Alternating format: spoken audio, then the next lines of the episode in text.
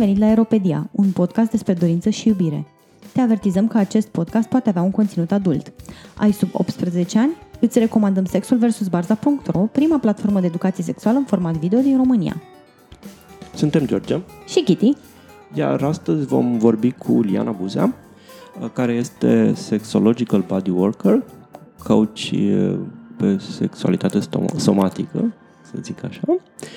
Și vom vorbi o dată despre ceea ce face ea și mai mult decât atât despre spațiul pe care un tip de discurs de felul acesta despre sex, sexualitate îl mai poate ocupa în momentul de față nu doar în România, ci în cumva în general, în rețelele de socializare și cumva în spațiu public, pentru că, mă rog, după cum veți vedea, Liana ne va povesti despre dificultățile pe care le, cu care se confruntă atunci când încearcă să își facă cunoscută și să-și promoveze uh, activitatea. Bine ai venit, uh, Liana! Bună, George! Bună, Kitty! Uh, full disclosure, noi ne știm cu Liana de foarte multă vreme, nu știu cum de n-am reușit până acum să ne întâlnim și în podcast, dar folosim această ocazie să uh, ne spună odată ce face, ce înseamnă ce hmm. face ea și de ce e nevoie de lucrul ăsta la noi în România. Ok. Uh, în primul rând, coachingul somatic în sexualitate e o formă, să zicem, mai um, ușor de digerat, aș zice eu, de o anumită categorie de oameni. Se apropie de ce ar putea să ducă cultura mainstream, însă coachingul somatic presupune, ca orice, altă, orice alt proces de coaching, îți stabilești niște obiective și îți cunoști resursele interioare cu care îți atingi obiectivele acelea, legate de sexualitate. Expresia ta, uh, comunicare, interacțiunea cu partenerul, poate lipsă de cunoștință sau lipsă de senzații și așa mai departe.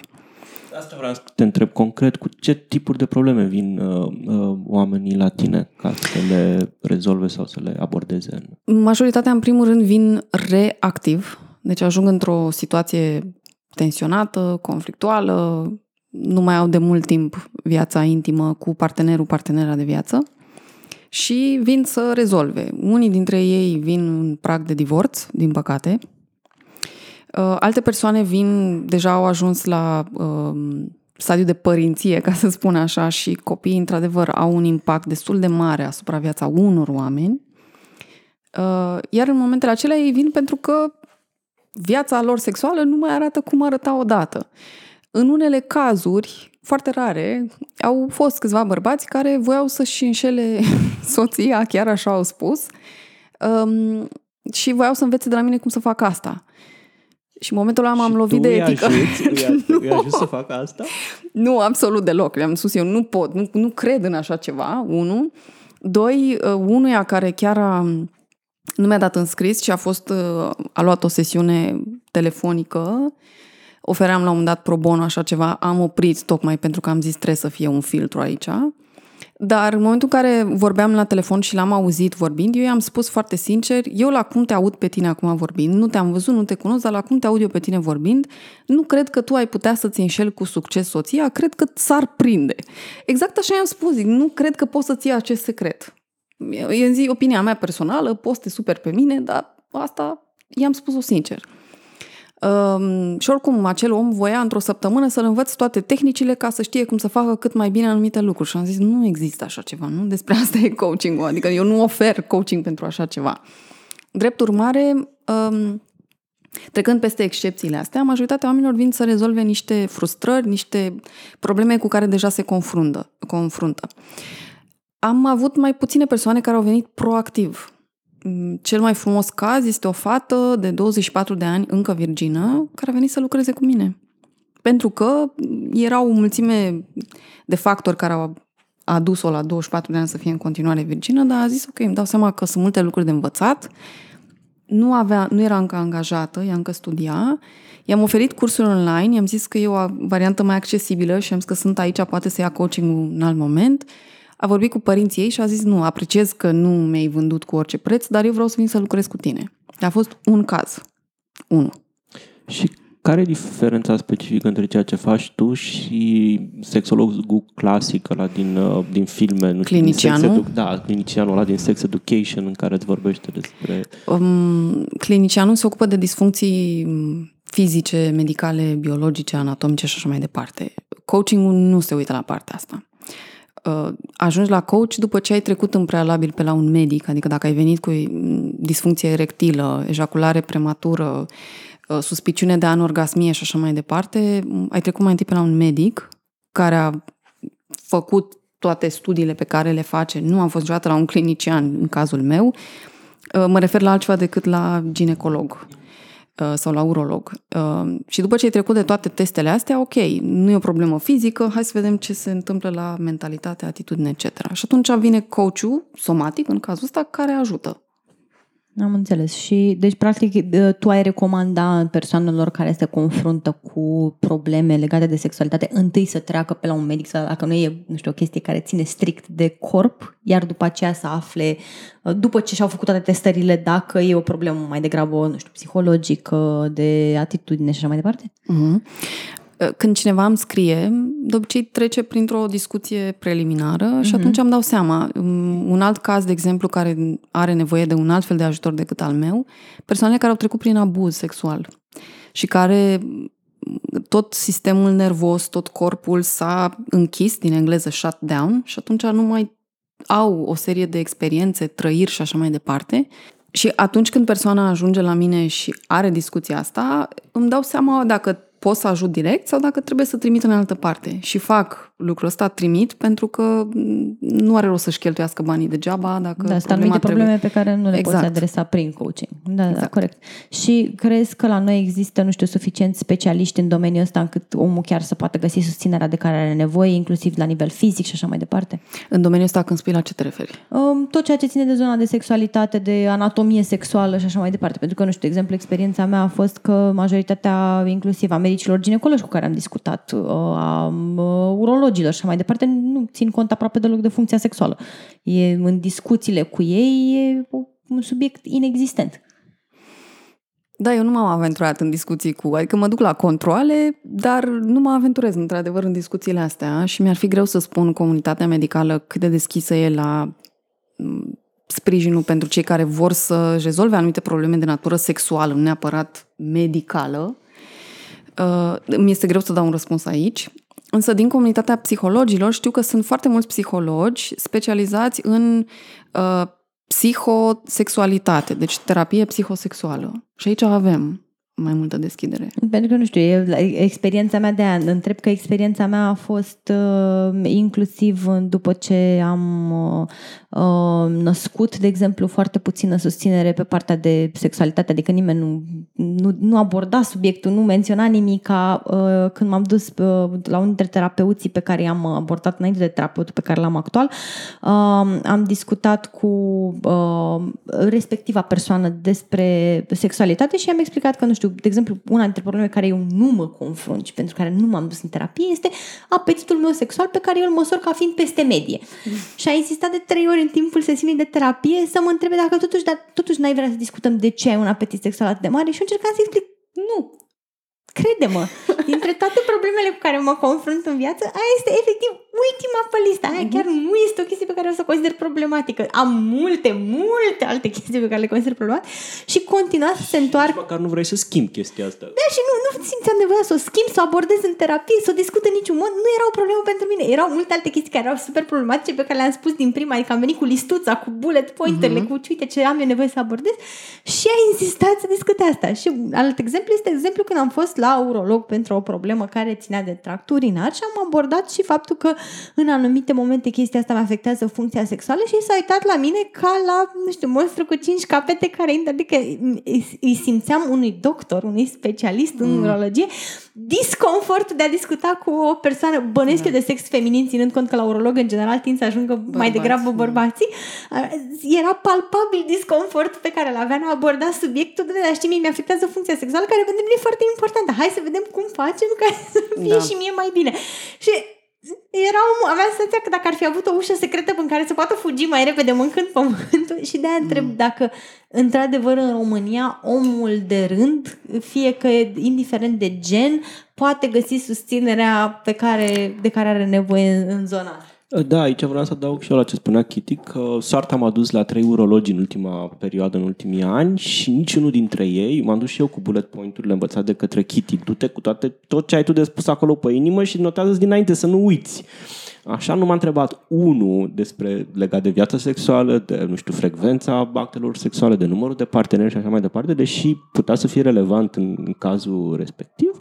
Nu m-a întrebat nimeni, iar atunci când am cumva deschis eu subiectul, pentru că era bullet points acolo să disclose everything, um, cum a spus și Kitty, părea așa un pic încurcat Adică și uh, uh, chestia asta a fost indiferent de gen, pentru că am fost și la urolog și uh, urolog femeie și uh, nu, nu, nu, nu părea să fie o chestie abordată like, uh, în, uh, și am fost surprins pentru că... N-aș vrea să mă gândesc cum ar fi să mergi la un proctolog și să-i spui despre calitatea vieții tale sexuale. Sincer. Uh, eu chiar la asta, asta a fost una dintre chestiile pe care, la care m-am gândit foarte des și anume faptul că, de exemplu, când vine vorba de anumite aspecte strict medicale și anatomice, de exemplu, nu știu, prolaps și așa mai departe, nimeni nu face nimic ca să adreseze partea sexuală. Adică, de, că, de exemplu, eu am încercat la un moment dat să caut pe Google că mă întrebase cineva, în cazul mhm. prolapsului mm-hmm. anal, ce operația de reparare, cât afectează plăcerea sexuală din zona anală. Mm. Și efectiv nici pe net nu găsești informații de genul ăsta. Adică nu este, este un uh, subiect atât de... Și am găsit da. până la urmă pe niște forumuri, în discuții între persoane, câteva informații. Românesc sau străin? Străin, okay. te rog. Ok. În schimb, pot să spun că am fost la un gastroenterolog la un moment dat și mi-a pus, m-a pus 3 minute să completez un formular acolo, iar uh, una dintre întrebări era dacă uh, uh, sunt uh, homosexual și am avut contacte sexuale anale. Adică, și am zis, bă, ok, bravo, măcar mm-hmm, bă, Aveți... îți faci, da. îți faci, încerci să-ți faci un tablou complet asupra pacientului, chestie care nu s-a întâmplat în, în, în cazul urologilor. Mm-hmm. Da, uh, ce știu este că sunt încă foarte multe lipsuri. De exemplu, eu în perioada asta caut un uh, uh, fizioterapeut specializat pe planșeul pelvin. Pentru că poți să ai prolaps uterin, prolaps anal, poți să ai mai multe probleme pe, de planșeu care îți afectează inclusiv viața sexuală, înainte Evident. de naștere, după naștere, adică din multiple motive. Uh-huh. Și uh, eu făcând una dintre practicile pe care le promovez în programul meu online este practica coul deja, inclusiv vaginal weightlifting, de care m-am apucat recent. Și pentru că mi-au sărit câțiva oameni, dar știi că unii fizioterapeuți pelvic physiotherapist, cum le spune în engleză, nu recomandă. Și am zis, băi, fizioterapeuții probabil că nu recomandă nici sexul viguros, nici jucăriile, nici multe lucruri pentru că îți afectează viața, adică creează dezechilibre. Adică hai să nu mergem chiar la extrema asta. E, căutând în România nu am găsit așa ceva și deja iau un calcul să mă duc, așa cum a fost și cu Sexological Bodywork, coaching somatic. Da, și să aducem în țară. Dacă nu există, hai să creăm piața. Ă, deci, din punctul meu de vedere instinctiv acum, probabil că exact lipsa de cultură pe care am văzut-o în cadre mai nespecializate, probabil că există și în cadrele alea, pentru că suntem toți oameni, toți trăim în aceeași societate, cultură, toți avem aceleași programe mentale de care încă nu ne-am eliberat. E, ăsta e un lucru pe care l-am apreciat atunci când am descoperit ceea ce faci online și mi s-a părut remarcabil pentru că în continuare cred că se vorbește extrem de puțin despre, despre sexualitate în România. Avem o, o fundamentală lipsă de educație și de informație în zona asta, de aceea și noi facem podcastul pe care îl facem, de aceea mm. am și salutat și în discuțiile noastre am vorbit, ți-am spus că apreciez foarte mult uh, ceea ce faci. Mi s-a părut că Uh, și prin simplu fapt că faci chestia asta dincolo de conținutul a ceea ce faci și mi s-a părut că atunci când te-am descoperit uh, erai prima persoană din România și cred că în continuare s-ar putea să fie dintre puținele, coaching, dacă nu probabil. singurele uh, um, persoane, singura persoană care face uh,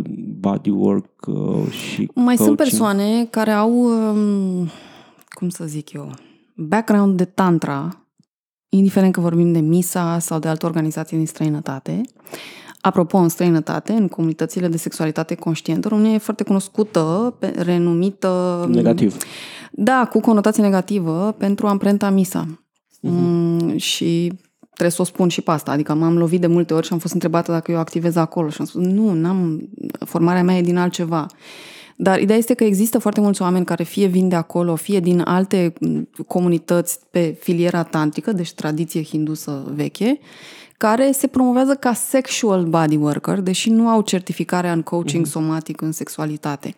Și asta înseamnă că la nivel, cum să zic, profesional, n-au un cod de conduită, nu respectă niște reguli de etică, uh, sunt foarte multe, mm, uh, cum să le numesc, um, derapaje care se mhm. fac, având în vedere că nu au avut o formare foarte riguroasă, granițele nu, nu există granițe, consimțământ informat, încă se învață lucrurile în domeniul ăsta și încă ne... Și sunt și în România, din păcate, foarte mulți oameni care calcă în străchini. Apropo de formare și de uh, un cod uh, Etic. De conduită. Da. Um, poate unii te știu sau erai cunoscută înainte ca um, activist în ONG-uri de mediu, mm. nu? Cum ai ajuns să faci, um, sau nu, neapărat, nu neapărat povestea, că cumva pe asta ai repetat um, care au fost certificările tale sau care a fost drumul tău profesional ca să ajungi acum să faci um, coaching somatic? Pe scurt, în 2014 am ajuns la o terapeută, psihoterapeută, în terapie cognitiv-comportamentală, care avea și un modul pe partea de psihosexualitate. Și momentul în care eu am ajuns plângând acolo și prin suspine, bocete, lacrimi și căscat, îi spuneam povestea și atunci am auzit prima dată de abuz, care e mai mult decât doar viol. Eu nu aveam în cultura mea, deci până în 2014 nu am avut conștiința asta. Uh, după câteva sesiuni, deja mi-am luat atitudinea de manager, ok, hai să vedem, am ceva de rezolvat, cum rezolv? Am început să citesc și m-am dus la foarte multe cursuri pentru dezvoltare personală unul dintre ele în România, totalmente, aparent ai zice nelegat, uh, o asociație la care făceam tai chi și care avea și un departament pentru femei, unde se vorbea despre sănătate feminină, practici pentru deschiderea bazinului, care erau mai mult de mobilitate, deci era ceva foarte soft. Și după ce am stat câțiva ani să-mi revin, adică emoțional a trebuit să ies din locul ăla, am început să mă duc la cursuri, dar de data asta în străinătate. Strict pe subiectul sexualitate Uh, cursuri iarăși de dezvoltare personală nu profesională, până când într-o carte despre masaje genitale, scrisă de o femeie care era certificată în Sexological Bodywork, a pus acolo un link, sexologicalbodywork.com. Și eu când am văzut, am zic, stai, ce asta? Poți să te formezi în așa ceva? Și asta se întâmpla în 2015, am aflat prima dată. Uh, și mi-a luat un an să strâng banii. Pe atunci, pentru mine, 3000 de euro puși deoparte erau extrem de dificil. Toate celelalte cursuri costau și ele și pentru mine chiar a fost, adică au fost niște eforturi. Um, și am început în Cehia, s-au întâmplat acolo niște derapaje, s-au oprit, am reluat de la zero în Germania, în 2017, și am încheiat certificarea în 2018, iar coachul meu, peer support-ul meu, care mi-a făcut zile fripte, deci a trebuit să facă niște deprogramări la mine, cultural noi avem părerologia din România se transformă inclusiv în muncă, în dictăm noi este mm, therapist-oriented, teacher-oriented. Nu este client-student coachee oriented. Și a trebuit să fac shift-ul ăsta mental, eu nici nu eram conștient de asta, adică crescută în România, na. Uh, iar el, printre altele, mi-a spus, inclusiv de certificarea în somatic experiencing, asta este terapie somatică. Și în momentul în care mi-a spus, eu aflasem în octombrie 2017, tot așa, alți 3000 de euro, doar că investiția de cel puțin 2 ani în timp. Adică a zis, te urci pe pereți în ăștia 2 ani de zile, că e lentă, lungă, dar, uh, na, asta e munca de terapeut, adică așa te formezi. Și am început abia în 2019, până am pus banii deoparte, până, na, mi-a luat, cel mai greu pentru mine a fost să leg partea materială. Tind să cred că dacă eram în alt loc, poate este doar prejudecata mea, dar tind să cred că dacă eram în alt loc geografic pe planetă, mi-ar fi fost mai ușor material să pot să leg toate formările astea. Și acum sunt încă în procesul de formare și pe terapeut somatic, pentru că multe din femeile care au venit să lucreze cu mine au trecut prin abuz. Prin ce diferă munca de coach somatic de cea de terapeut somatic? Cumva pentru prima oară am introdus și mie termenul ăsta și am mm-hmm. dat seama de diferență și eram curios cum, cum diferă interacțiunea ta cu uh-huh. uh, nu știu să zic, omul din fața ta să nu-i zic nici client, nici pacient, pentru că nu știu cum să le... Um, da, la coaching se numește coachii, la terapie teoretică îi spune pacient, dar nu am eu o reținere la... Da, și eu de aceea aveam... Da, omul care vine. Uh, în Sexological Bodywork uh, ne stabilim o intenție de învățare. Și asta e important. Ai o intenție globală și pe aceea fiecare sesiune o intenție mai micuță care să atingă intenția aceea globală. Uh, și miza aici este embodiment, întruparea. La terapie somatică uh, vin persoane care clar se întâmplă ceva cu ele, ori sunt supracuplate, cum se zice la noi, deci simțurile sunt, o iau razna, cele mai mici lucruri îi declanșează, îi mm, fac să explodeze în termeni foarte populari, ca să spun așa, sau non-specialiști, sau la pol opus sunt apatici, sunt, par să nu-i mai miște nimic, deci subcuplare. Și în momentele astea e clar că ceva s-a întâmplat în primul rând cu sistemul nervos al omului, pentru că de aici pornește, și tot organismul s-a recircuitat astfel încât omul se adaptează la orice a pățit.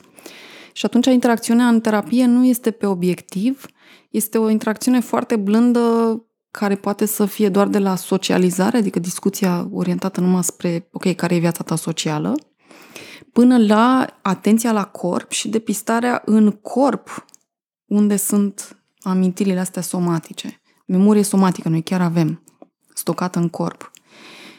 Și sunt semnale pe care de la ticuri, mm, sau nu știu cum să le zic, reflexe așa patologice, până la momente de reacții în, în momentul ăla, când îți vorbește ceva, se, corpul face ceva și atunci ai aduce atenția din nou la corp și procesezi emoția, trebuie să completezi niște stări, emoții, mișcări care pe omul îl deschid dintr-o dată sau dreptat. Din, dincolo de teoriile și de terminologia care subîntinde practica mm-hmm. asta, ce mi s-a părut mie remarcabil la ea și am apreciat foarte mult când am aflat că tu te pregăteai pentru, făceai respectivele exerciții și cursuri, este că tipul ăsta de abordare lucrează foarte mult practic cu corpul. Da. Aveai foarte multe exerciții de explorare corp corporală a ta însă ți a, a celorlalți, să-i ajuți pe ceilalți să exploreze și cumva tipul ăsta de abordare, repet, dincolo de uh, fundamentul teoretic la care aderi sau nu, uh, mi se pare uh, esențial pentru că cumva lipsește. Noi românii avem o relație foarte proastă cu corpul nostru,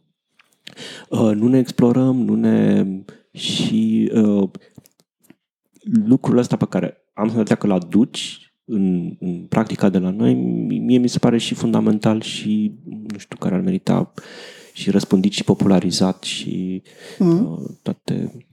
Yes care este spațiul în care tu poți activa? Cât, cum te descurci, nu știu, în practică, inclusiv fizic, în a găsi spații în care poți să organizezi workshop-uri, în care poți să organizezi, nu știu, retreat și așa mai departe și după aia vom ajunge și la discuția de online. Care este spațiul mm. online în care poți activa cu astfel de subiecte care aparent devin din ce în ce mai delicate? Uh, fizic, sunt câteva spații de evenimente unde se fac și mm, evenimente pe desen, pe mm, yoga, pe mai multe lucruri, adică m-am dus acolo, mi-a fost mult mai ușor așa. Uh, sunt spații închise pentru că ai nevoie de un anumit nivel de intimitate, mm, fără vecini care se zgâiască la tine, etc. Uh, mi-aș fi dorit, de exemplu, să fac evenimente poate în, în parc undeva, dar nu, nu, e, nu ai cum, nu ai intimitate acolo. În schimb, pentru retreat mie una mi-a fost greu să găsesc un spațiu, așa cum am avut în Cehia când m-am dus prima dată. Ne-au dus undeva în afara uh, Pragăi, într-un centru în care asta era. Avea o sală uriașă, eram peste 100 de oameni și am avut spațiu cu saltele, cu tot ce ne trebuia. Nu erau vecine alte cele, voluntarii s-au organizat, inclusiv noi ne găteam, deci aveam intimitate să țipăm, să plângem, să zbierăm, să avem orgasm, să stăm dezbrăcați, să facem demonstrații, să facem aplicații, să mergem um, pe pajiște și să descărcăm acolo nervi, furie ce am avut.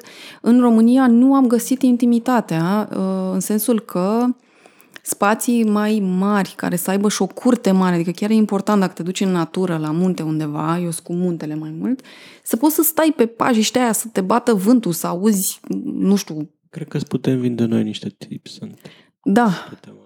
Absolut. Eu nu le-am găsit. Uh, Este un, am găsit un spațiu de foarte faimos așa în străinătate de la noi care face tot felul de retreat M-au luat la niște întrebări doamnele acelea. Am stat, cred că o oră la discuție cu ele și le-am dat link-ul, le-am dat, uitați, certificarea, tot. Și la un dat nu mi-au mai răspuns la telefon. Am zis, măi, nu se poate, nu e subiectul. Adică era un retreat pentru femei, nu am făcut retreat pentru cupluri. Cu toate astea, nu... deci mie mi-a fost greu până acum să le găsesc. Sunt sigură că există, dar n-am ajuns eu la ele uh, cu toate condițiile. Așa am mai găsit locuri, dar nu ai intimitate. Suntem foarte îngrămădiți noi, unii în alții. Nu mi-e clar de ce, foarte mulți, adică pentru o anumită categorie economică, să spun, accesibile locurile astea. Cred că și generațiile trecute nu prea aveau noțiunea de intimitate și de discreție, părerea mea, dar poate greșesc. Um, iar în spațiul online, în spațiul online, din păcate, m-ați prins acum cu capsa pusă.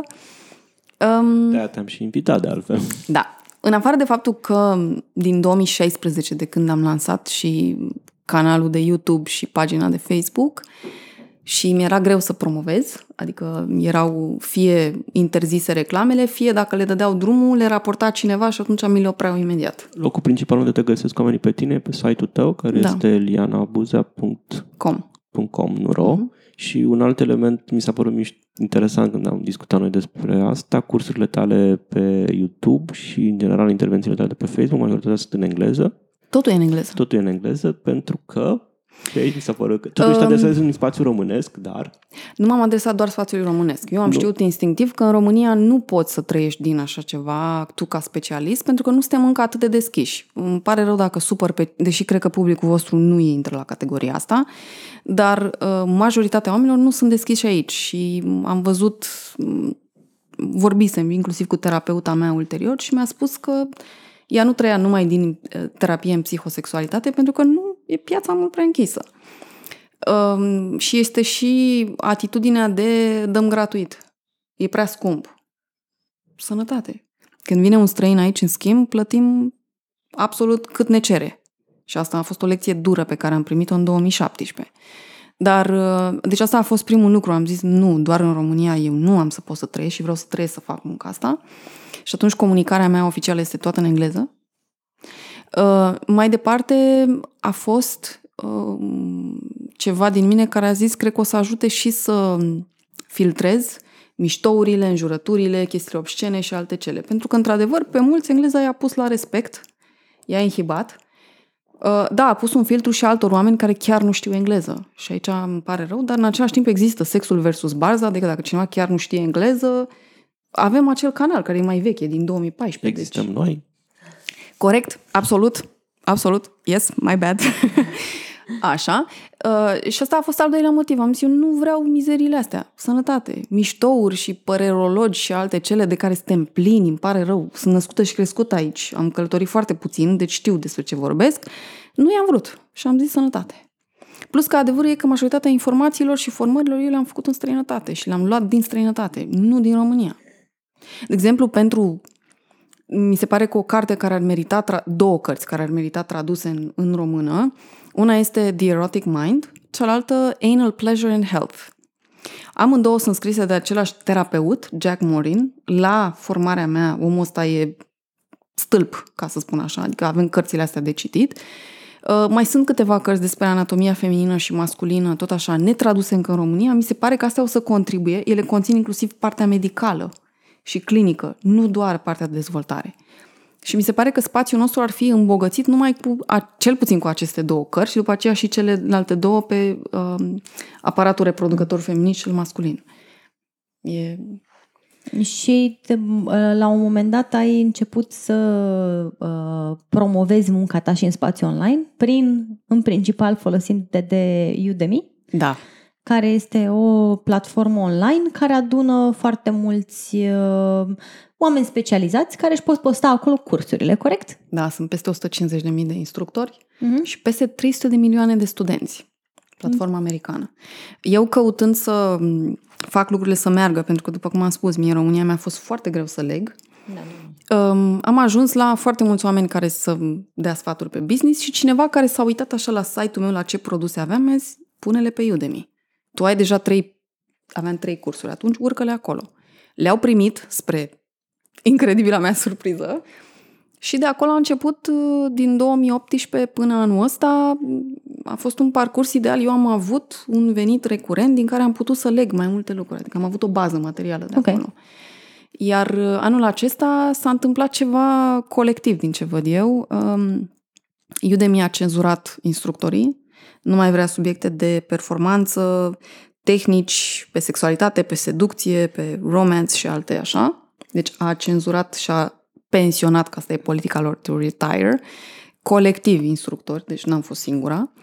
Uh, Iar în același timp am văzut că YouTube a început să dea jos câteva canale. Uh, Trei de educatori sexuali și un al patrulea de care am aflat recent, o dansatoare de burlesc care avea un canal pe YouTube în care își promova munca. Uh, Tind să cred că și membru în comunitatea LGBT. E doar impresia mea după cum am văzut-o că se aranja, coafa, îmbrăca, așa mi-a dat mie impresia. Mm-hmm. Și probabil că a fost prea mult pentru, nu dau seama.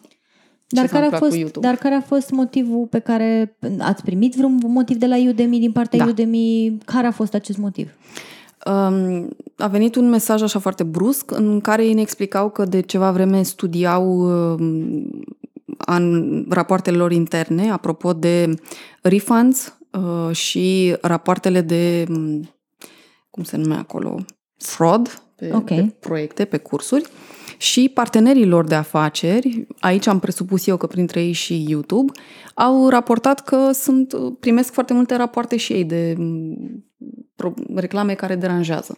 Aha. Și atunci au considerat că ei, ca să-și păstreze spațiul um, hrănitor, să spun așa, pentru studenții lor, au s- cenzurat foarte mult subiectele astea, o să permită numai counseling, sex ed și communication.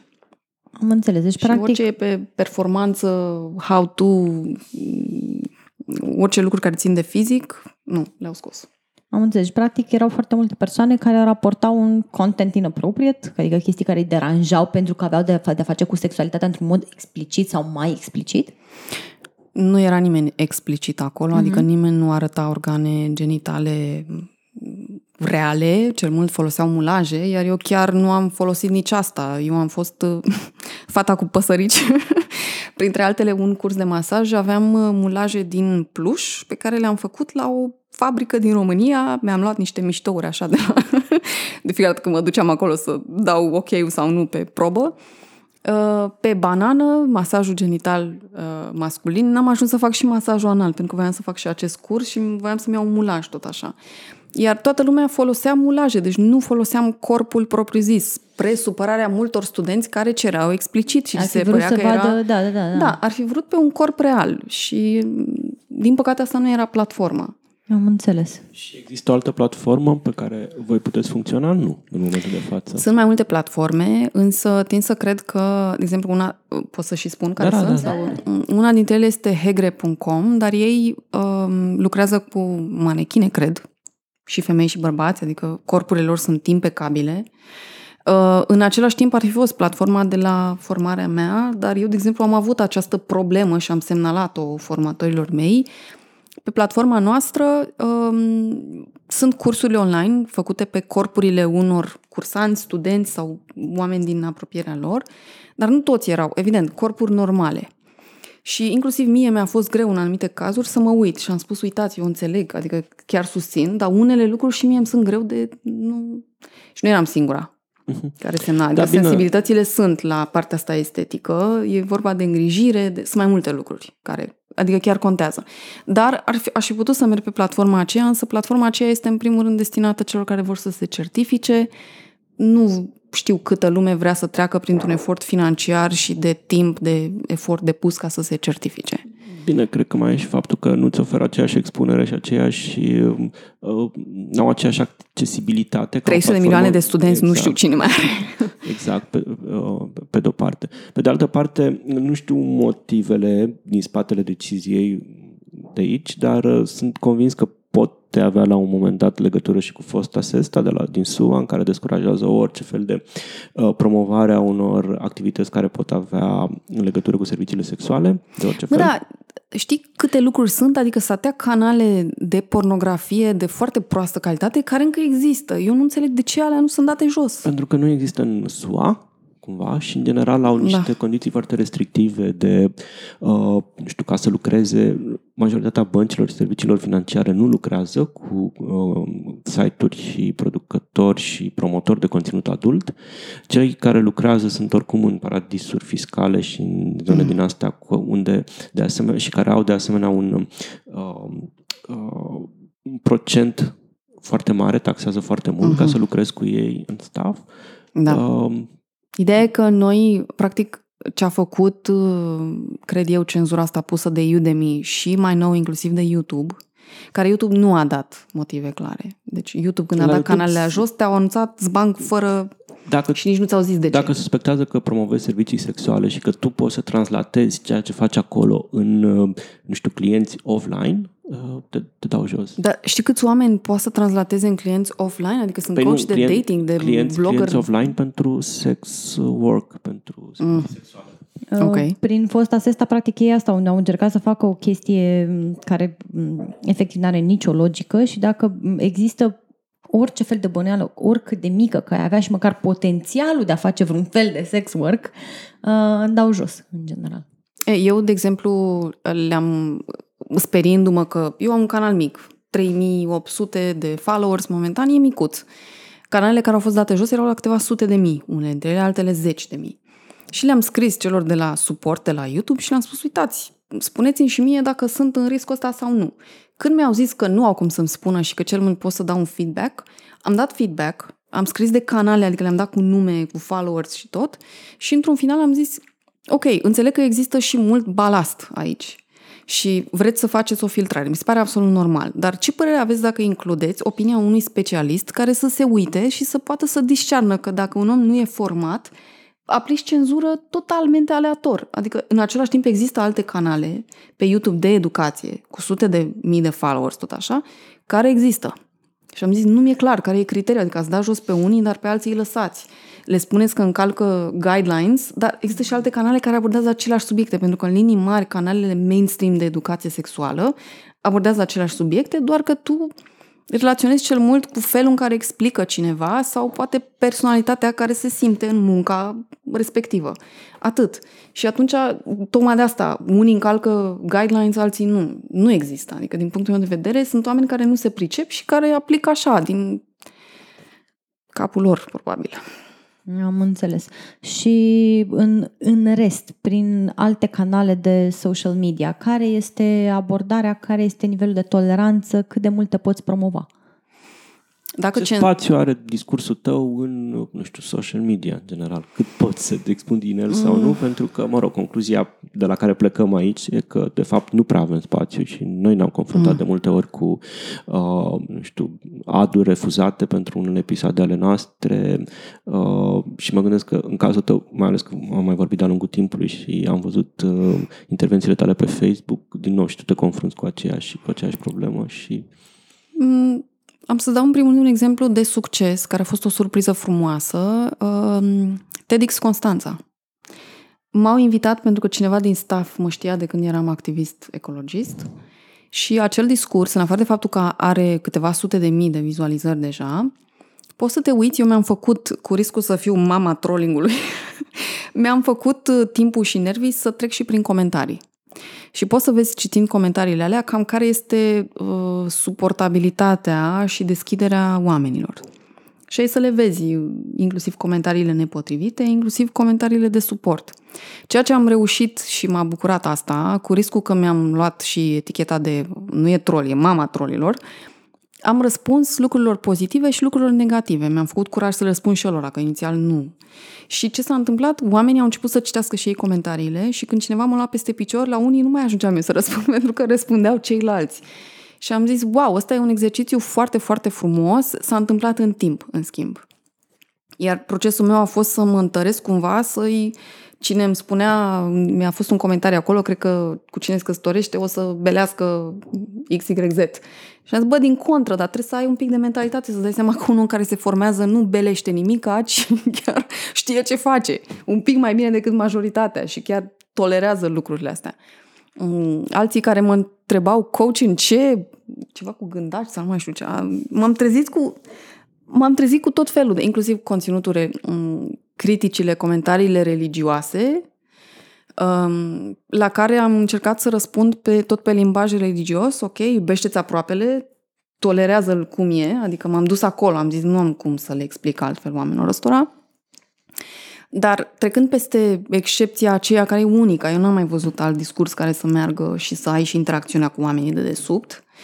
Um, pe Facebook, când mai dau câte un share și alte cele, în unele cazuri lumea tace sau am foarte puține comentarii. Um, În alte cazuri am primit, uh, și aici vorbesc în mare parte de la români, mesaje în privat și au spus, uite, eu apreciez foarte mult uh, ce faci tu și aș vrea să dau chiar și un like, dar mie mi-este teamă, era o femeie, că dacă eu dau like aici și mă vede lumea că am dat like, copilul meu la grădiniță o să aibă de suferit. Și am zis, stai așa, cum adică? Zice, păi dacă lumea vede că eu sunt interesată și am zis, dar de ce să fii interesată? Că nu e ca și cum propun cine știe ce lucru. Uh, O să-mi, uh, o să vorbească între ei, o să îmbănească că și copilul, cine știe cum îl cresc acasă, socrii, cunoscuții și așa mai departe. Și atunci, și m-a întrebat dacă nu aveam un alt cadru în care să vorbesc. Și am zis, măi, în primul rând, eu m-am asumat, adică am ieșit din prima cu numele, cu fața, cum mi-a zis un coleg dintr-un alt ONG de mediu în 2016, nu e ca și cum nu erai vreo cunoscută, adică lumea chiar te știa și făcuse niște lucruri până atunci, adică chiar e un salt uh, cam riscant, mi-a zis un pic atunci. Um, dar i-am zis, știi, am și o mamă, am o soră, am o familie, am cunoscuți, am colegi, am o mulțime de lucruri. What the heck? Uită-te la fața mea, nu, nu e nimic în neregulă. Adică toți facem lucrurile astea, de ce Dumnezeu ne jenăm să vorbim despre aspecte sănătoase? Da, dar îmi imaginez că, nu știu, în cultura românească în care, um, practic, teme de sexualitate și educație sexuală nu există, da? Uh, îmi imaginez că tot subiectul pare cumva foarte tabu și e restricționat și are, nu știu, o aură din asta de inacceptabilitate în jurul lui. Păi și voi, de exemplu, că sunt sigură că și voi ați primit tot felul de lucruri de la cunoscuți sau... Mă rog, voi cum ați gestionat? Um, avem foarte mulți cunoscuți care ne-au zis cumva, băi, e mișto, nu știu ce, dar cum spui tu, n-au dat niciodată un like public sau ceva, știi? Așa. Am un alt uh, amic care a zis, băi, ești nebun, mie îmi place ce faceți voi acolo, dar eu nu pot să dau share pentru că vede mama. Așa, ceea ce mi s-a părut foarte drăguț. Probabil n-asculți, dar dacă asculți, te știi tu care ești. Așa. Um, n-am, n-am avut backlash, adică n-am avut în momentul în care am ieșit public cu, cu uh, podcastul cumva, n-am avut unfriend-uri pe tema asta, uh-huh. dar pentru că oricum eu eram destul de vocal, cred că unfriend-urile pe care mi se cuveneau le-am luat mult timp, cu mult timp înainte pe problematici LGBT sau mai știu eu ce alte minuni politice. Și la lucru? Uh, La lucru n-am, n-am avut problemă din, din potrivă, de la un punct încolo, dat fiindcă avea existat podcastul ăsta. A, deci te pricep la ea, scrie tu ceva despre. Aha. Adică, știi, a fost o tare. atitudine, o atitudine pozitivă din punctul de vedere. Mă temeam cumva, nu pentru că oamenii ar avea într-un fel problemă cu, cu uh, podcastul, ci că cumva era o atitudine concurentă cu ceea ce făceam eu, poate, și poate firma se putea simți afectată, eventual, habar n-am, dar nu s-a întâmplat nimic de genul ăsta, din, din potrivă. Um, ne confruntăm, um, e foarte drăguț când mai avem problematici, singurele um, reacții super nașpa le-am avut la chestiuni de LGBT și mai degrabă nici măcar chestiuni LGBT ci uh, intersecționale, adică când se întâlneau uh, minorități etnice cu minorități uh, uh, sexuale în temă, atunci era un val de reacții de la uh, oamenii de dreapta, nouă dreaptă, nu știu ce, care își făceau un cuib legionar la noi pe pagină și comentau acolo foarte urât și șeruiau podcastul nostru uh, pe grupuri de daci liberi și de uh, alte chestii minunate. A fost foarte drăguț și eu am interveneam acolo și spuneam, dar stați puțin că mai avem și alte episoade frumoase, uite, și pe asta și pe asta. Auzi, dar care e, de exemplu, care e exact problema lor? Că eu nu- tot nu înțeleg, în esență, așa. Răspândim sexomarxismul și uh, facem, uh, promovăm practici uh, din astea uh, denaturate și nenaturale, știi? Adică promovăm homosexualitatea. Dar au citit Biblia? Sodoma și Gomora le sună cunoscut? Adică păi da, promovăm e de rău, noi? E, e de rău pentru că ar trebui să împietrim și noi ca ăia din Sodoma și Am înțeles. Gomora, mm. pentru că stricăm fibra, uh, fibra uh, morală a da, copii, dar v-ați gândit la copii? Da, ok, i-au luat uh, demersuri pe tot ce ține de pornografie, trafic de Um, copii și așa mai departe? Adică pe Bine, aici problema oricum este că se fac astfel de, pentru că SEST a fost în Statele Unite, exact pe fundamentul ăsta a apărut, numai că este o legislație atât de prost făcută și de fără cap, încât nu rezolvă mm. absolut nimic, ci din potrivă nu face decât să facă tot mediul online și offline mult mai nesigur pentru grupuri care deja erau uh, marginalizate și nu aveau un spațiu mm. foarte bun în care se poate exprima. Adică și atunci când se iau măsuri în direcția, să zicem, corectă de a proteja persoanele vulnerabile, din păcate, măsurile sunt atât de prost făcute și atât de negândite și atât de neconsultate cu specialiști din domeniu, încât nu ajung decât să facă și mai mult rău. Nu numai că nu repară.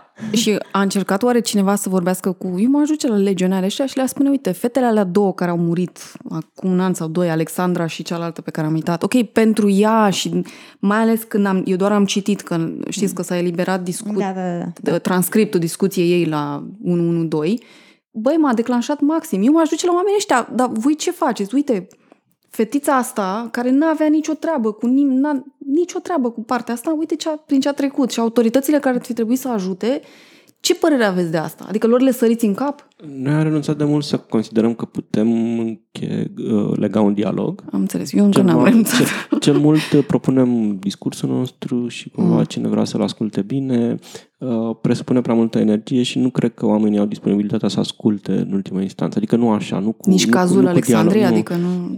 Pentru că fiecare își face propria Uh, din păcate, cazul Alexandrei, ca și multe alte cazuri de genul ăsta în România, au sfârșit prin a servi propria agenda. Adică lor le confirmă propriile biasuri, nu le confirmă propriile biasuri și toată lumea instrumentalizează cazul ăsta pentru a extrage din el uh, ceea ce le servește mesajului, discursului, poziției pe care o au. Știi, da. pentru, unii, pentru unii e o uh, Uh, pentru mișcarea feministă pe bună dreptate este un argument că trebuie să susțină mai mult drepturile femeilor și să mm-hmm. fim mult mai responsivi la uh, atunci când sunt reclamate cazuri de agresiune și de abuz și așa mai departe.